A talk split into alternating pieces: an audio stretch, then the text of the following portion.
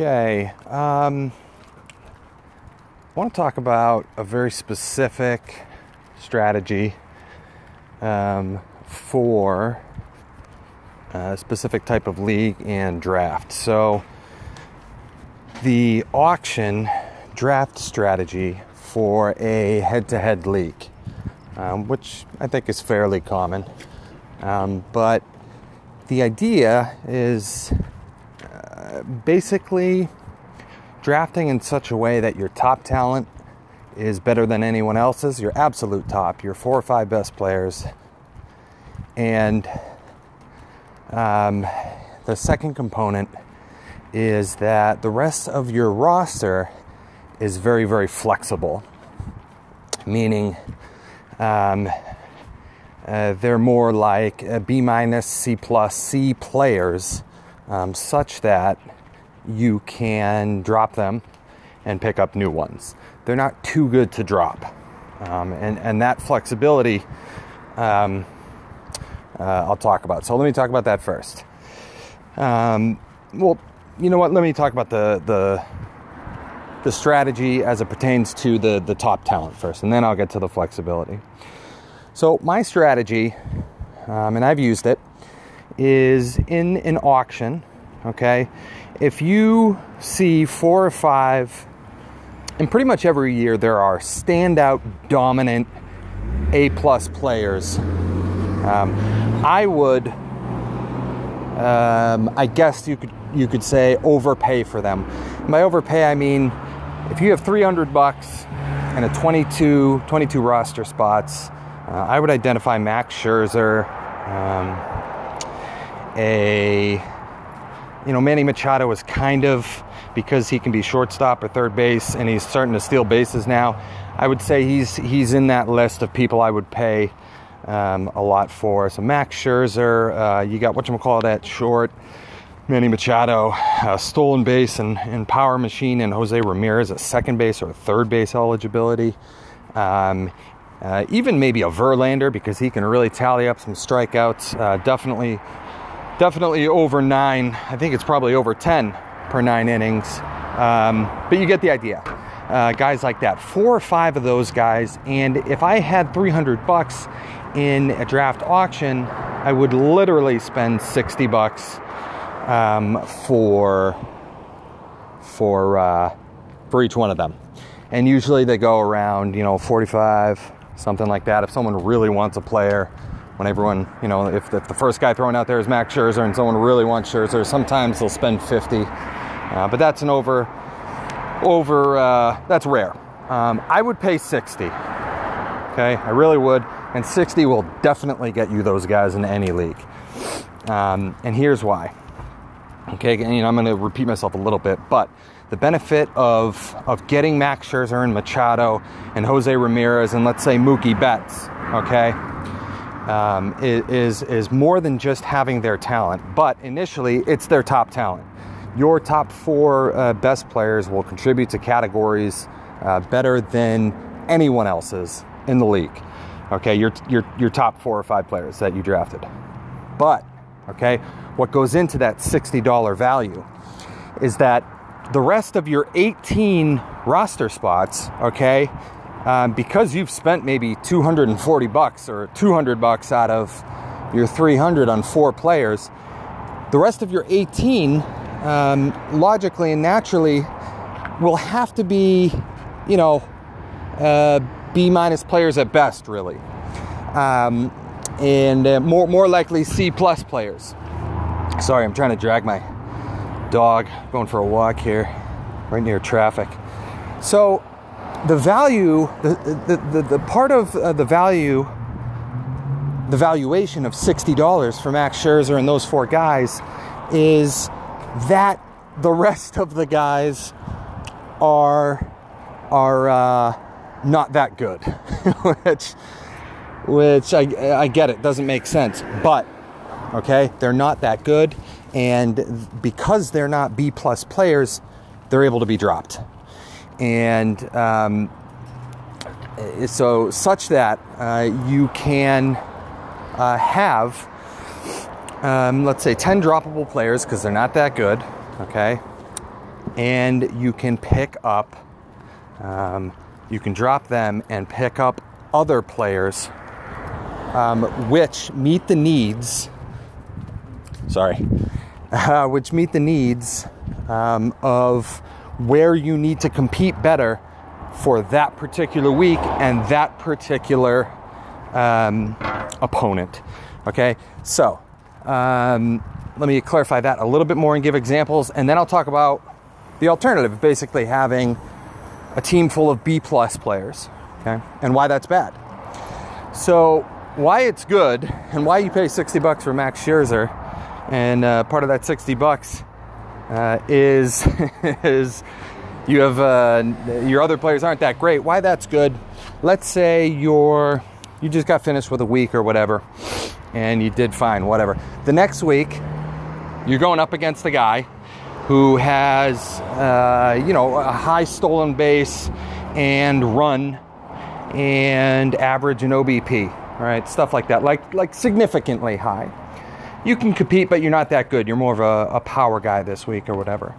Uh, what what I suggest doing, okay, is uh, now matching up and trying to get um, uh, dropping some of those players. Let's say uh, I can't really think of a great player, but like dropping kind of a B minus player who can hit 30 home runs and bat 260. Okay, in favor of uh, picking up a bench guy like uh, I always talk about Delino DeShields or Billy Hamilton or something like that, um, in a way that you can compete better um, against that that particular opponent. Okay, and here's the deal. Here's the distinction. If you can't, if you if that guy's just going to blow you away, regardless of what you do, or you don't have enough flexibility. Um, to to match up well against him, um, then you don't. Don't try. Uh, because any effort and expenditure toward a category that you will likely, uh, or, or, you know, more than 50% likely lose uh, is totally, totally wasted. Punt on that category. But that's a separate conversation. So, so, uh, so here's the alternative um, to my strategy. And this is what uh, my strategy I think is better than this, which is I think what most people do generally. You try to get uh, you know a couple A players or whatever, but generally maybe you got two A players and then you have 18 B B plus players uh, and you got a couple B minus players. Okay, so let's say you got um, Andrew Miller in his prime, um, uh, David Robertson uh, Zack Britton, Betances. You got a whole bunch of guys. You're in a, a holds league, uh, or a league where they have holds and, and saves and whip and ERA and, and strikes per walkout, uh, strikes per uh, strikeouts per walk ratio. And you got, let's say, five or six of those guys. Um, let's say you got about six or seven, and some are going to get saves and some are going to get uh, uh, uh, what you call it, uh, holds and you're going to dominate or, or, likely do very well in uh, the other areas. But, okay, um, you're now up again, and, and, you can't drop those guys. You're not going to drop Andrew Miller. You're not going to drop David Robinson, okay, because they're too good. They're B plus players, sometimes A, okay. Um, but you're going up against a guy in this next week who, let's say, I didn't plan this, so let me think. Bear with me here. But you're going up against somebody who, hmm, has uh, uh, shoot. Um, no holds guys, um, no saves guys, um, and he so he, he's punting on those two categories, but he does have let's say a Justin Verlander. Um, a uh, I don't know, you know, it's a B plus kind of pitchers, four or five other B plus kind of pitchers, a Zack Greinke, Dallas Keuchel, um, you know, stuff like that. Okay, so he's going to compete in those three ERA whip categories. Um, and because of the small sample size of relievers, uh, you know, it's not guaranteed that you're going to get good ratios there, but he's going to compete there, uh, but he's going to win uh, strikeouts and uh, strikeouts and, and um, wins. uh, because you only have, let's say, I don't know, four starters or whatever. The point is, um, I don't have to come up with an example right now, a great example right now of a situation where you don't match up well for my idea to be valid. I just can't think of a great one right now. But let's say you just don't match up well, okay, against this guy. And what you really need is, uh, I don't know, two more, two more stolen base guys, two more guys that steal 30, you know, a year. So maybe you're going to get two stolen bases out of them to compete. And you need um, a couple more starters uh, because uh, you're gonna you're gonna use a ton of pitching to get you know you're gonna win holds like I don't know seven to nothing. That's a total waste. Okay, you just it's just winning one to nothing would be better um, and more efficient. It's not efficient, and you're gonna win uh, saves. You know whatever six nothing something like that. But you're not gonna win in, in strikeouts and uh, in strikeouts and walks. I mean, it's, god damn it, strikeouts and uh, wins. Okay, because you don't have uh, enough. So in that situation, with a whole bunch of B, B plus guys, you're totally inflexible and you can't match up well against your opponent. Um, and you're just going to do what you do best, uh, regardless of how it compares and, and what your uh, production in each category um, is in relation to what you're going up against, which is important. It's just like, I'm going to mention this a lot it's just like what Bill Belichick is doing and nobody else is doing in the NFL. He is, you know, sometimes he plays a 3 4 defense, sometimes he plays a 4 3. He's got guys who play in different positions. You can't do that in fantasy baseball, um, that type of flexibility. But uh, the, the analogous flexibility um, from, from Belichick and what he does to fantasy baseball um, in, in the fantasy baseball context is having guys that you can drop. All right, so it's not that those uh, guys are flexible um, or can play different positions and have different talents. It's that those positions on your roster are, are can can have different talents because uh, they're bad enough to drop and pick up somebody else who, who better matches up against the opponent. And that's and that's what Belichick does. That's what I don't see anyone else doing um, in, in, fantasy baseball. It's it's to me it's obvious um, that you know because th- just think about it. You got Andrew Miller, uh, David Robertson, Betances, Aroldis Chapman, uh, Kenley Jansen, Edwin Encar- Encarnacion, and, and, and, and uh, Zack Britton, and I don't know, somebody else, okay? So some other dominant, uh, you know, Hicks, John Hicks or whatever. You got all those guys, right? They're too good to drop. You can't drop them. But how many are providing value in that particular week to you? If you're winning those two categories, say uh, saves and holds, you know, eight to nothing, seven to nothing. Okay, only one of those guys. In fact, only uh, a part of one of those guys' performance that week, one of those seven or eight guys, is providing you value, because the rest are providing you um, a, a lopsided win, which counts zero more than a narrow win. Um, so you're not get that week. You are literally not getting any value, you're getting zero value for an A minus player like um, Andrew Miller. Um, and I know he's hurt or whatever, but you get the idea. Um, and so that week and in other weeks, you're literally getting zero value out of a guy that you think is too valuable to drop. Um, and I wouldn't blame you. I, if I had Andrew Miller, I'd be handcuffed too. So, um, now you sort of get the idea. You're going to have better top talent um, in that in that auction uh, draft uh, by you know quote unquote overpaying, but part of the value, uh, part of the valuation of that 60 bucks. Um, going to Max Scherzer or Manny Machado or Jose Ramirez or Mookie Betts, or I guess Mike Trout, is that um, you you have the rest of your your roster is is uh, uh, sufficiently not as good as uh, other players, such that um, they're droppable, and therefore you have roster flexibility that nobody else has that allows you to match up against uh, your opponent more efficiently that week.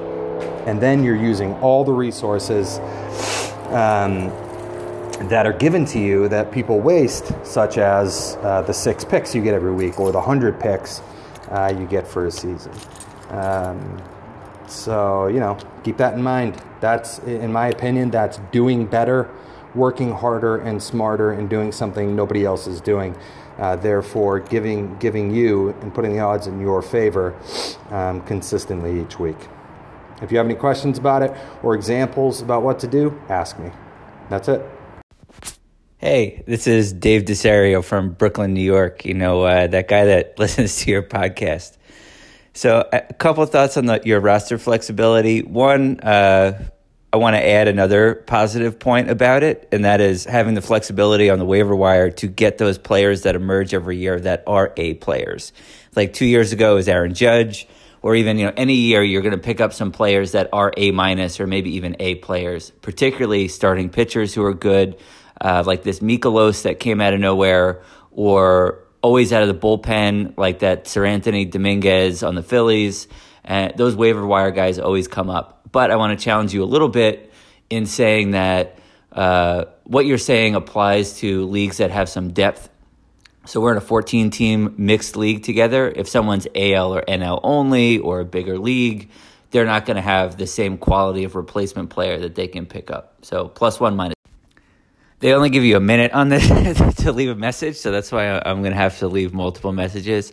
I also I want 10 to 15% of the credit for this roster flexibility thing because part of it derives from my trade strategy, which I've been telling you over the years, which is, you know, who gets the better player. So if you trade an A minus and a B plus player, but you get an A player back, um, giving up those two good players is worth getting the one that's slightly better because of that flexibility to, well, one, the added flexibility, but two, the replacement level players are often good enough. Like in our league, you could add Yuli Gurriel at any point really during the season, or someone like that that's going to give you a decent contribution across most categories, or who might excel in one or two categories. So. Uh, I think you, you can pick the number somewhere between 10 and 15%, but I, I appreciate the shout out next time.